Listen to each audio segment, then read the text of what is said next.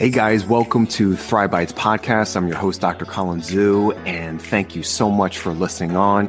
You could have been anywhere in the world and you decided to spend just a few moments of your precious time, and we greatly appreciate it. Here on the podcast, we talk about three things living a plant powered lifestyle, and enhancing emotional resilience, and creating a thriving mindset. And I interview a range of passionate guests such as physicians, dietitians, coaches, entrepreneurs, and many more. And please join me as I deliver these engaging, informative, and high valued conversations for you. And just remember the first five seasons of the Thrive Bites podcast can now be found in the new the Chef Doc app, available in your Apple Store and Google Play stores. So what are you waiting for? Come on inside.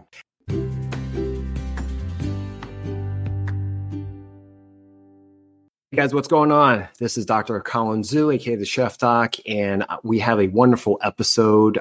Our guest is Ja'ire Hattley. We're going to be talking all things mental health, but being as holistic and inclusive as possible. We span topics of the BIPOC community to why mental health is important. Why is it important to celebrate our diversity, increase our inclusion with all communities. And we're going to be looking at it from different lens and approaches. So you don't want to miss this. Okay, guys. Well, welcome to another episode of Thrive Bites Podcast. I'm your host, Dr. Colin Zhu, and thank you for so much for jumping on. You could have been anywhere in the world, and you decided to spend your precious moments with us, and we greatly appreciate it. So, for today, I have a wonderful, wonderful guest. I am so excited. I can't wait. And it's a very special topic that we're, you know, talking about. And, you know, I'm going to introduce you to her.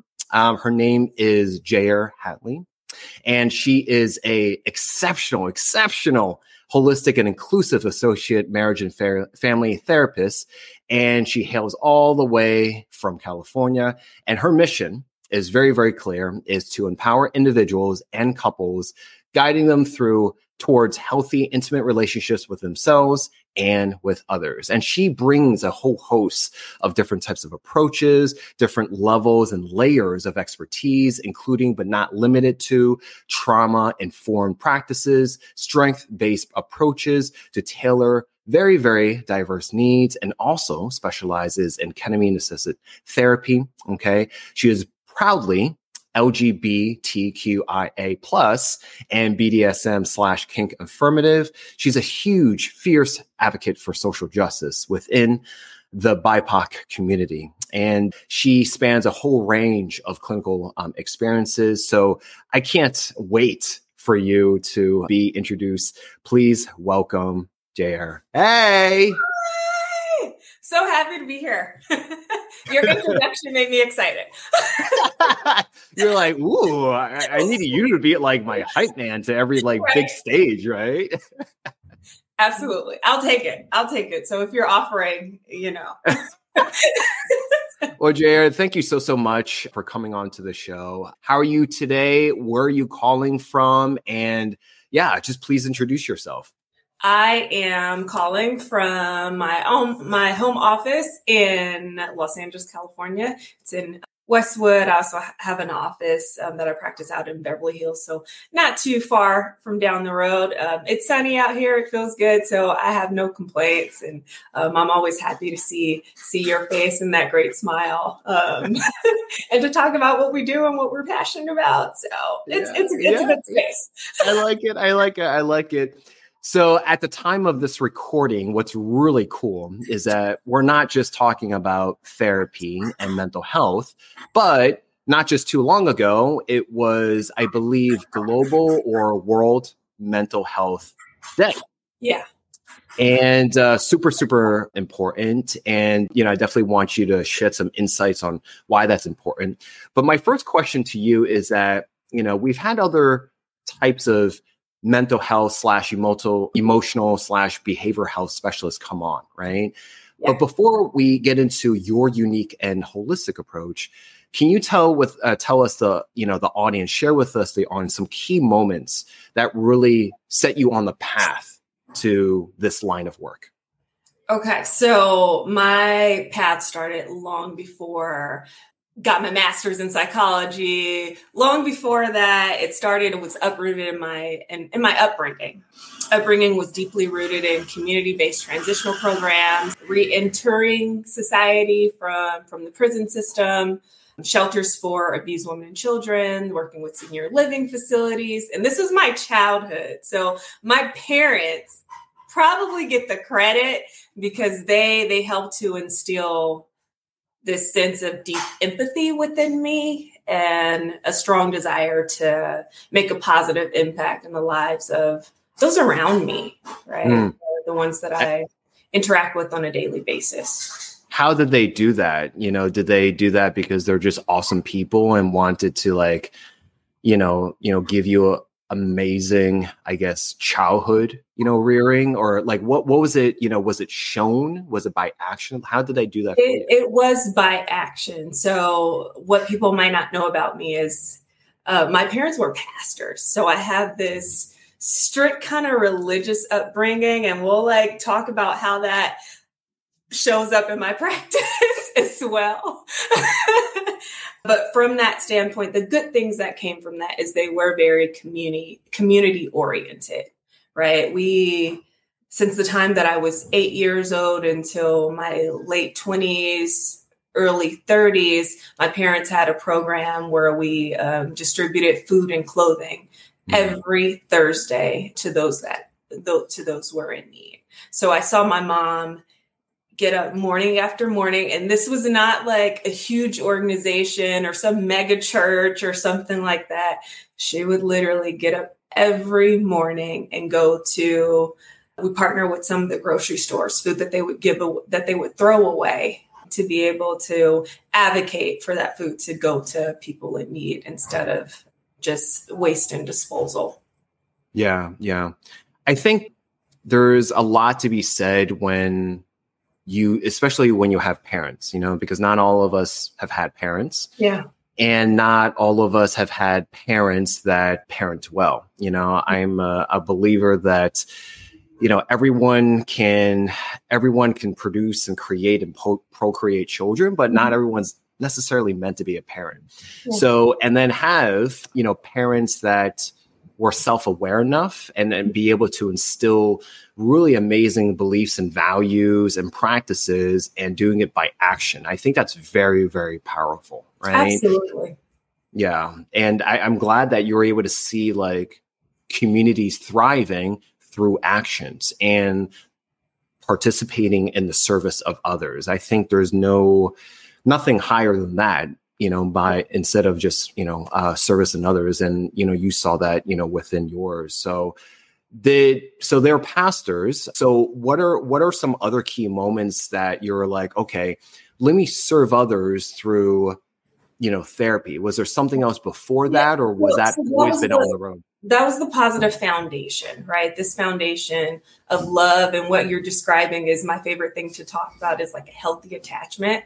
And i was fortunate to have that with my parents right?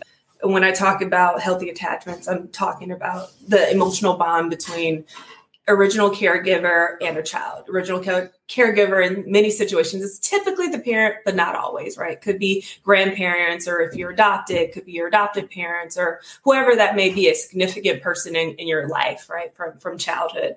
And I was I was privileged enough to to have that as a child, and that's the same like dynamic that works mm-hmm. within a healthy therapeutic relationship is my clients are able to form a healthy attachment to me right? Mm-hmm. there's a sense of security they're allowed to just be and become right?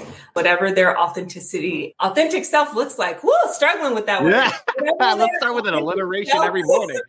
looks like right? They can be that as is and as they are becoming i am there with them on their journey right? There's mm. also a sense of security in the consistency of, of how I show up as a human being, right? In the room as a therapist. They know they can contact me, right? I don't, I'm not late for sessions. I'm there. That's, this is where like therapeutic boundaries come into place, right? It, it feeds into that consistency that you need to feel safe and secure in the world.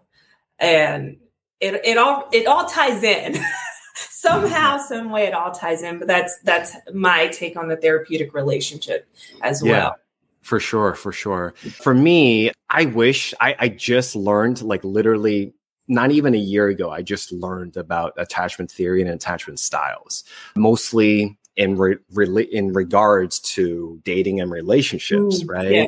I was like, wow, I wish I knew this way beforehand, right? Because we're all aware, most Yeah. of us are aware of the five love languages, and I think Mm. that's you know brilliant. But I think if we had that plus the attachment, you know, theory, and you know, to people's like con- front of consciousness and forefront, it would have probably saved a lot of time and heartache, you know, in terms of that, and and also not just in terms of dating relationship, but also in terms of relationships parentally like like you said in terms of because there's a lot of core things that you learn you know growing up but also mm-hmm. in terms of your relationship in that two-way street with your coworkers and your platonic relationships. And mm-hmm. because to me relationships can be formed with almost anything as long as there's a two-way street but it's understanding that there's a two-way street. And you know how did you how do you show up? How does that other person you know Yeah. show up? And that makes a big big big difference Yeah, you you gain a deeper understanding of yourself, right? And once you have that deeper understanding, then you bring mindfulness and awareness and kind of let go of the things that don't serve you anymore. Maybe they were helpful for survival, connection, or sense of self in childhood, but you don't need those same things. And so you you can change those dynamics when you're aware of them yeah. And it's not Yeah. just i've always been this way. I'm always like this. And eh, you know you don't have to be. You don't yeah have yeah. your mama's mama's grandma or you know uncle. Like doesn't have to be. Yeah yeah yeah yeah. I'm also a big proponent of generational trauma. Yeah. and coming from the background that i come from and seeing how my parents came to be and seeing how their parents came to be there are certain things that i know that i don't want to pass on to my latter generation. And so you know it's it's something that's very important to me. So i think everything matters in terms of relationships in my opinion and the understanding and that notion to becoming more self-aware and then to practice and instill these practices you know because unless you're a hermit in the woods you're going to interact with so many human beings you know on the planet and it's important to do it in a space where we are emotionally aware and intelligent enough and so we can thrive. Going back to you know world or global mental health day just from your perspective why does mental health in general matter right? Like why does it because it wasn't too long ago where we felt that you know it's not really something you talk about right? You know people don't really it's taboo you know to talk about it but you know we don't we didn't know that between the ages of 10 and 34 you know suicide is like one of the top causes of death right? For that age bracket for example right? So why does it matter right from your perspective? Well first i have to say that i do take this holistic approach to mental health care and when i'm talking about holistic health it's a complete picture of an individual's well-being So it addresses not only symptoms that you might see for some people, but you I dive deep into the connection between the brain, biological stuff, right? The body, the thoughts, the emotions, the of the mind, the environment.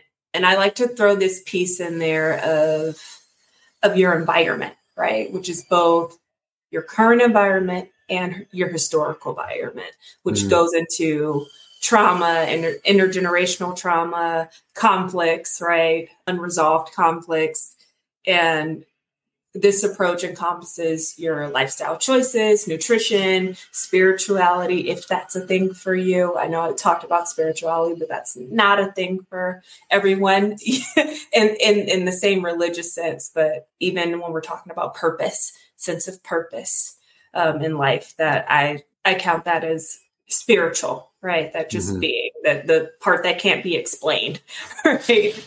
And then mindfulness is important. So just we are whole beings Mm-hmm. And mental health is a big part of that, right? Like the brain is a big part of that. Our thoughts, what we tell ourselves daily, is a big part of that. How that impacts our emotions, and then that how those emotions impact our behaviors, right? And our, those behaviors are what people see in the world. That's how we interact with people within our individual environments.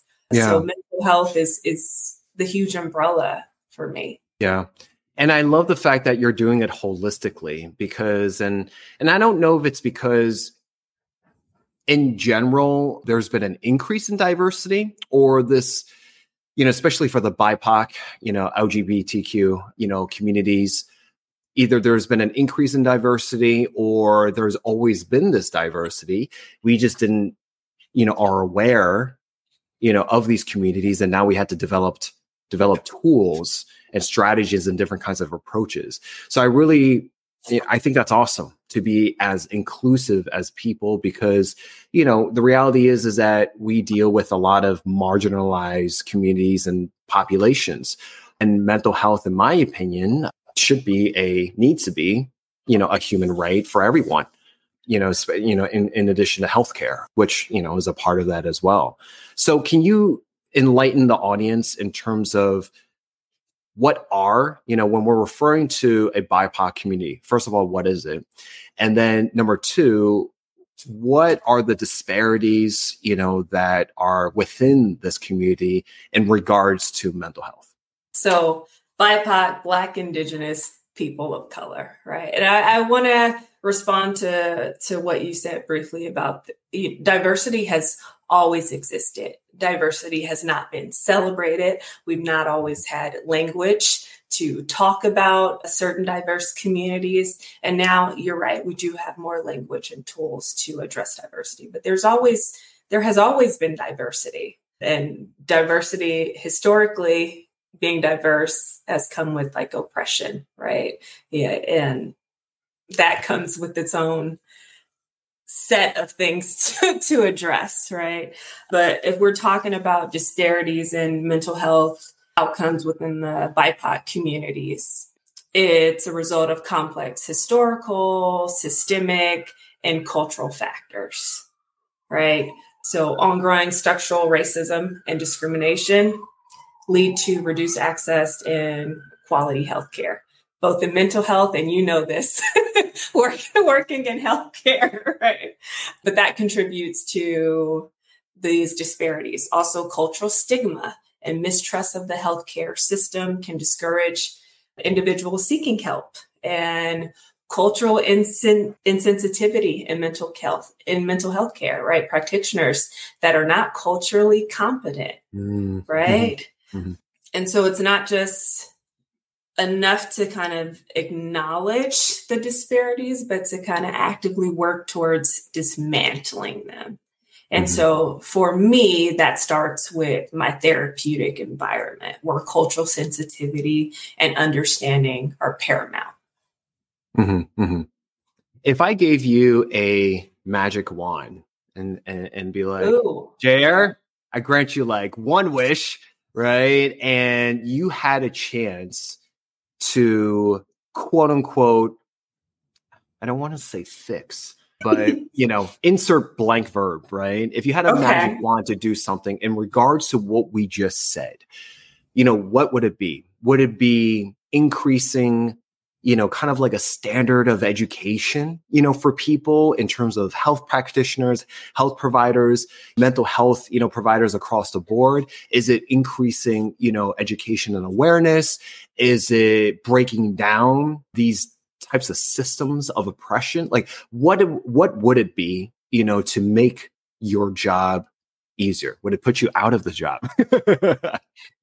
okay. So this is going to be one long wish because it has to be all of that. Mm. Right. So it has to be addressing structural racism and discrimination. Right. And that includes in areas of education, employment, housing, healthcare access, all of which impact your mental well being. the limited access to quality healthcare that matters. So addressing inadequate insurance coverage, underfunded community health centers, geographical barriers is also important. And then culture, stigma, and mistrust. Yes, it's 2023 and therapy is trending and, you know, it's, there's a good part to it and then there's a bad part of people mm. self-diagnosing uh, so you know still trying to find the balance with social media but it's a good thing because people are talking about about their mental health but that being said there is still a lot of stigma and mistrust within mm. you know healthcare and mental health care and it can discourage bipoc individuals from seeking help right mm. and then there's the historical injustices and mistrust of the healthcare system that can lead to skepticism right, about the effectiveness yeah. and fairness of mental health treatment. That matters. The cultural insensitivity, again, practitioners that are culturally competent. There, there can be barriers in language and communication, which uh, make it challenging to, for, well, you know, even I've had clients talk to me because representation does matter, right? And for in in therapy with a non BIPOC practitioner, mm-hmm, mm-hmm. right? They they it felt they felt that it was a bit more challenging to convey their thoughts and feelings accurately. Yeah. Right. And um, I can um, and I can tell you for sure, you know, and I would admit that, you know, I sought, you know, therapy for myself. And it matters if someone across from you, whether in person or across the screen, looks like you right? Yeah. Because there's these implicit, you know, negative biases that we all, you know, carry, you know, intentionally or unintentionally. And it makes a big difference for the therapeutic, yeah. you know, environment. So I definitely, you know, you know, echo what you say. Do you feel like COVID did us a favor in terms of, you know, because it's almost that scene, you know, mental health awareness, you know, shot up, right? Like yeah. if you didn't think you had anxiety or depression, well, guess what? You know, it just kind of rose out of the yeah. cement jungle like weeds, right? Do you think that COVID did us a favor just by being COVID in terms of mental health? And if so, you know, what are what are what more do we need to do that lays, you know, ahead of us?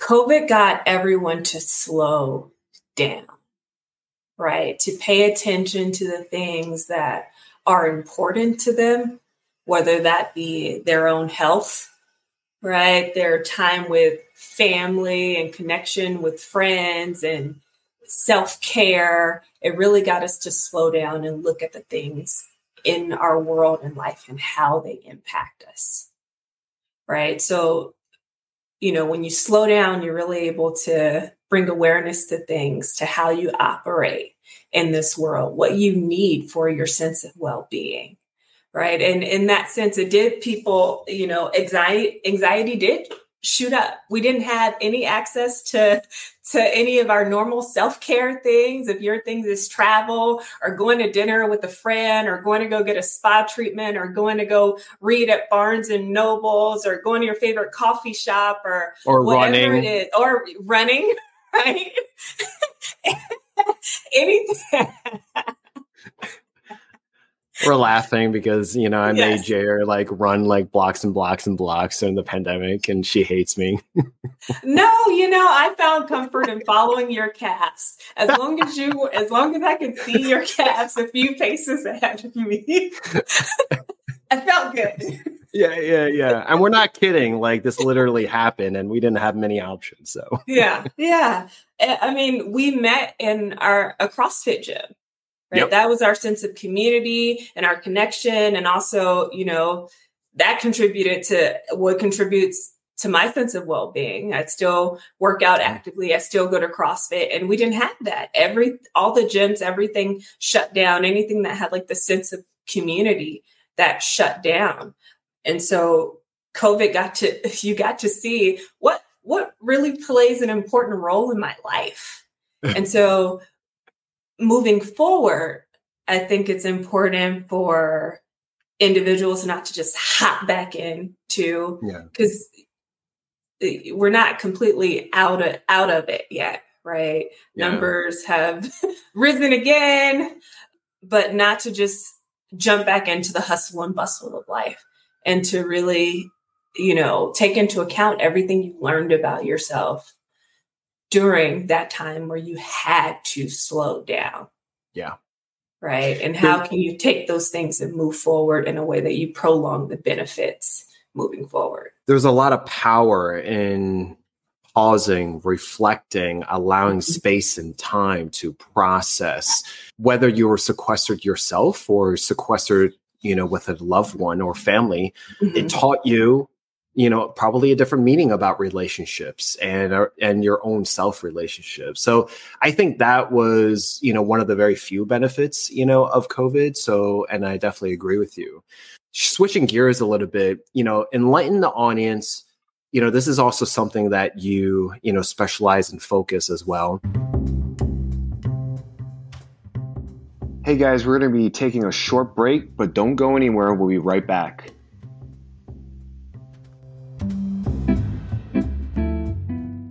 Hey guys, what's going on? This is Dr. Colin Zhu, aka the Chef Doc, and I just wanted to extend my gratitude and appreciation for you for listening to this episode. We are always looking ways to evolve and give back, and we also understand that a large part of our audiences are our fellow healthcare professionals. And so we've decided that we're going to create continuing medical education for our listeners. And it's not just for doctors. We've partnered with CMEfy to deliver continuing education for not just doctors, but also nurses, nurse practitioners, physicians associates, pharmacists, dentists, dietitians and dietetic technicians. This is just another way for you to be able to get continuing education while listening to our great episodes. So, how does it work? Basically, how it works is there will be a hyperlink provided in the show notes, and you click on that, and you're given a couple of reflective questions. And once you're done with that, then you are awarded one CE credit per episode. And so, basically have at it, have fun, and also gain education as well at a nominal cost. And so, thank you again for listening and following Thrive Bites podcast. And we greatly appreciate it. And we'll see you on the next one. Welcome back to Thrive Bites. Let's get back to the interview. And are inclusive what is LGBTQIA plus and kink affirmative therapy? And what is your approach with that? Okay. I, now I have to kind of hop back to to the beginning, right? Because I talked about this like huge spiritual upbringing and religion being like really important in that. And I talked about the positive side of that. But there's also in those environments, particularly re- religious settings, sexuality is a taboo topic.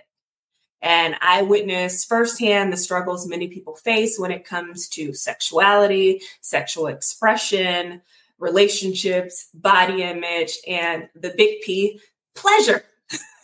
mm. um, and as well as the often hidden issues of trauma, sexual trauma, and addiction that sometimes lies beneath the surface. Uh, and it's those experiences that forge my commitment to healthy sexuality. Mm. I believe that everyone deserves a safe space to explore and understand their sexual identity and desires. It's about breaking down the barriers of shame and stigma that often surround these topics. So, LGBTQIA plus. I know that is a lot of letters, right? And kink affirmative therapy is about creating safe and affirming spaces for individuals and couples in these communities. I call myself an advocate, but I am also a part of the community. And my goal is to empower individuals to embrace their identities without judgment and to enhance their mental well being within the context of unique relationships, right? So that starts with creating a safe space. My therapy room is a safe haven where LGBTQ, LGBTQIA plus and kink individuals and couples can explore their identities and relationships. You're free to be yourself And that freedom is what fosters the trust and honesty and growth. And, and affirmative therapy in general goes beyond tolerance. I think that's very important to point out. It's about genuine acceptance. It's a space where your unique journey is celebrated. We talked about diversity being celebrated, and we work together to address the challenges, but also the joys of your experience. Mm. For sure, for sure.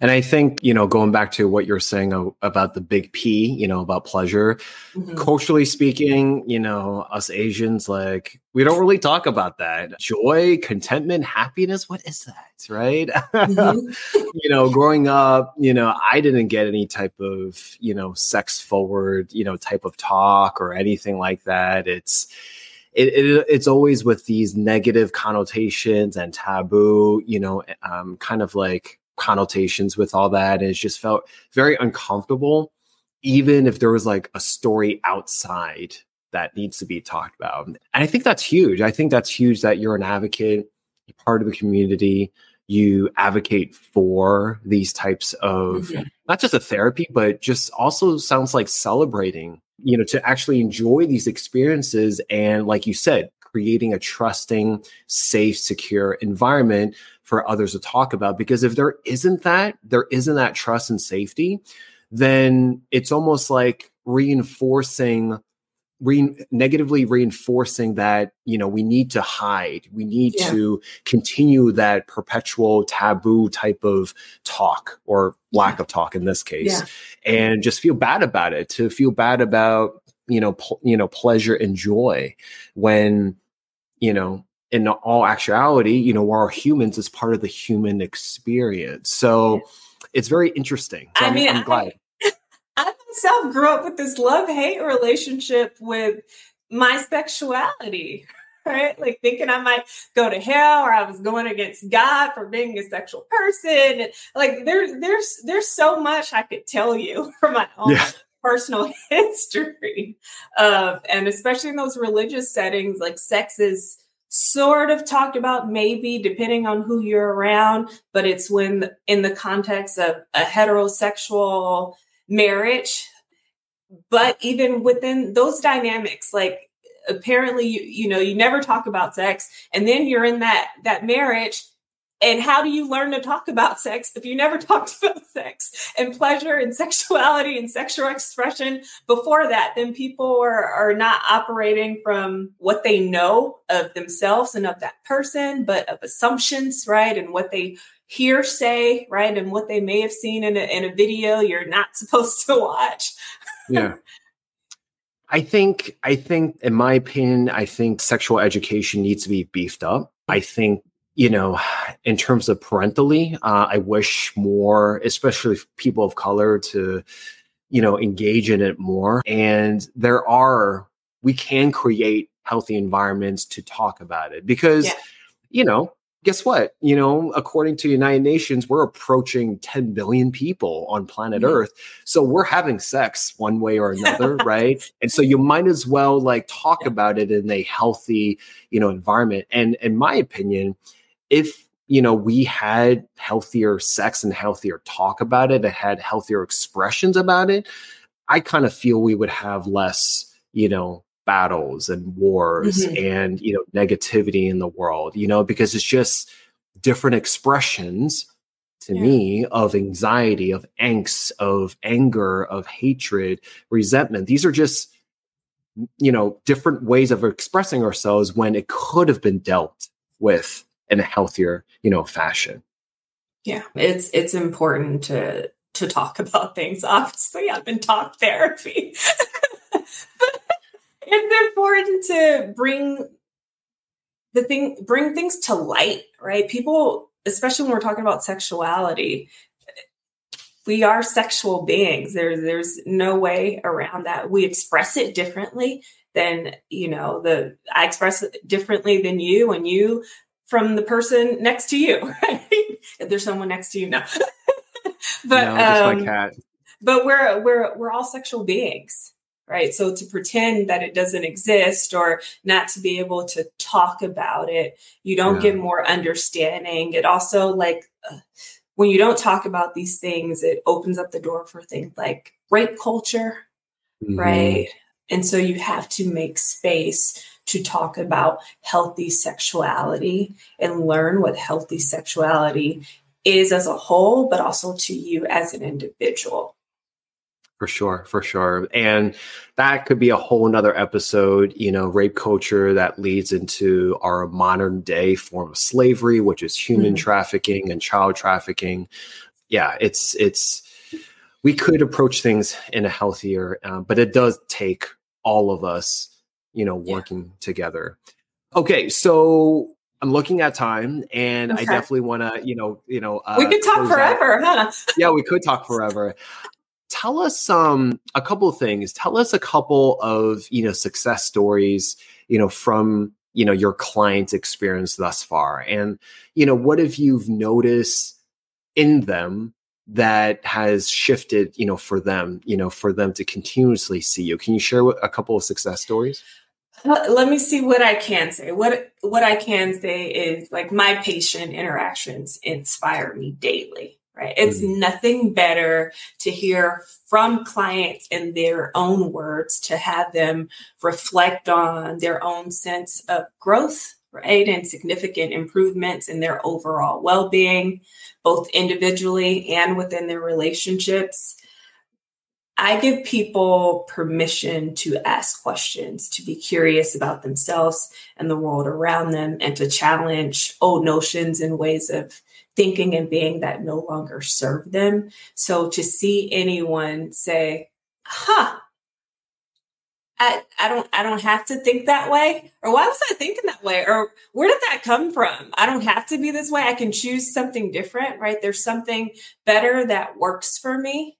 Yeah. And a lot of times, like I said, I deal with attachment. So we dive deeper as into like why why you think the way you do. Where do your thoughts come from? And to see people really grow their own sense of autonomy, right? Mm-hmm. And for instance, like in a parent parental relationship, realizing that that you can set boundaries but you can still be kind and and and loving and still be in relationship with someone. And the way that you actually really do that in a healthy way is by having healthy boundaries. And that's one of my favorite things to teach. Mm-hmm. because it, it helps kind of strengthen the foundation of who you are as an, or an as an individual right? And when you can have healthy boundaries and you keep people in your life who respect your boundaries mm. then then you feel safe you feel there's a sense of confidence self-confidence and self-worth when you feel like i am valued i am seen i am understood by myself and by the people in the in circles around me what do you think first came first? You know, kind of like a chicken and egg, you know, type of a scenario. You know, is it boundaries that need to come first and then the respect, or is it the respect that needs to come first and boundaries? You know what I'm saying? Because I find it, you know, older generations, you mm-hmm. know, uh, we're used to respecting them simply because they're older, right? But that's under the assumption that there's a certain amount of knowledge and wisdom, you know, that is gained when as you grow older, right? But I can't say that for every, you know, hmm. elderly person, right? So I also advocate, you know, in terms of earning respect, right? And you had mentioned respect and boundaries. So what is your thoughts on that? I don't think I've had that question phrased that way, but thinking about it now, I would say it has to come it comes at the same time, right? I have my boundaries and you're I will voice my boundaries if you're not aware, right? Or if you're getting close to the boundaries are, are for you. They're mm-hmm. not for, for they're not for someone else. They're for you. What are my boundaries for myself? What makes me feel safe and protected and and allows me to be an individual in this world right? And and function mm. from a healthy space. Mm-hmm. Like, what do I need? So knowing my needs, my wants, my desires. And the, the person, for instance, if I'm in a relationship, I have to communicate those boundaries. Right. And they should respect them. In a healthy relationship, your boundaries are respected and it goes both ways. But in the in the example that you gave of the of the elderly person, Mm-hmm. There's a, gen, uh, a like respect, we have plenty of them in our lives, right? In our social circles and families, right? a, a general respect for for my elders i do right but if if an elder did something inappropriate then i can let that elder know hey it's crossing a line this is inappropriate and here's why please don't do that again yeah so it it, it kind of has you have your boundaries you hold your boundaries you you are responsible for communicate your boundaries you can't just expect people to know right? Mm-hmm. There are some people that just are kind of natural boundary crossers, right? and within the black community, especially, there used to be a, a boundary around hair, right? Mm. People seeing curly hair or or afros and you know just touching our hair that's invading physical boundary right there's different kind of boundaries that's invading invading a, a, physical boundary and now i'm pretty sure the world knows that it's not okay to just touch someone without their permission right so the boundaries there it's always been there but it has to be respected as well does that make sense? oh, it totally does okay. for me. Totally does for me. Yeah, yeah. I would hope that everyone knows, but you know, I don't want to go as far as that kind of assumption. So it's still, you know, I think boundaries are awesome, especially coming from my culture. There's no such thing as that. I don't even think we have a word for it because it just doesn't exist. So I think it's very important to emphasize, learn about it, bring it into awareness. And, you know, that's how you have that continued respect. Really quickly, as we close out, what are some top like two or three actionable tips you would give to someone that's not in the mental health slash behavioral health space for them to act upon, for them to, I guess, increase like what would you want them to know at the end of the day? Like what are some key mm. things about mental health? What are the takeaways you would want that said person who's not familiar you know with any of this to know I suppose it would be holistic well being. Mental health isn't isolated from the rest of our lives, it is intertwined with our physical health, our cultural identity, and our daily experiences. So it's it's not this thing on the outside, it's a part of us always and forever. if you need support or resources, then I want people to feel empowered to to reach out. Right? Mental health is is you can have to consider your lifestyle, nutrition, mindfulness. It's about a journey towards balance. Mm. Right? And that's in in various aspects of our lives. mental mm-hmm. health, it's about achieving healing and balance the other thing is cultural sensitivity and inclusivity, right? Inclusivity is at the, the heart of my practice. And it's not just, again, about being tolerant, it's about celebrating the diversity of human experiences, right? I don't want to be colorblind. that that's not a thing. I want to be able to see and celebrate diversity. And then the last part is just empowering through empowerment through understanding. We talked a lot about therapeutic process, and it's about understanding your unique journeys, your your historical environments, your experiences, and it's it's that understanding that empowers you to overcome challenges, foster healthier relationships, and achieve your goals ultimately. I love it. I love it. I love the part where you say celebrating the diversity of the human experiencing uh, experience and including being inclusive of all that.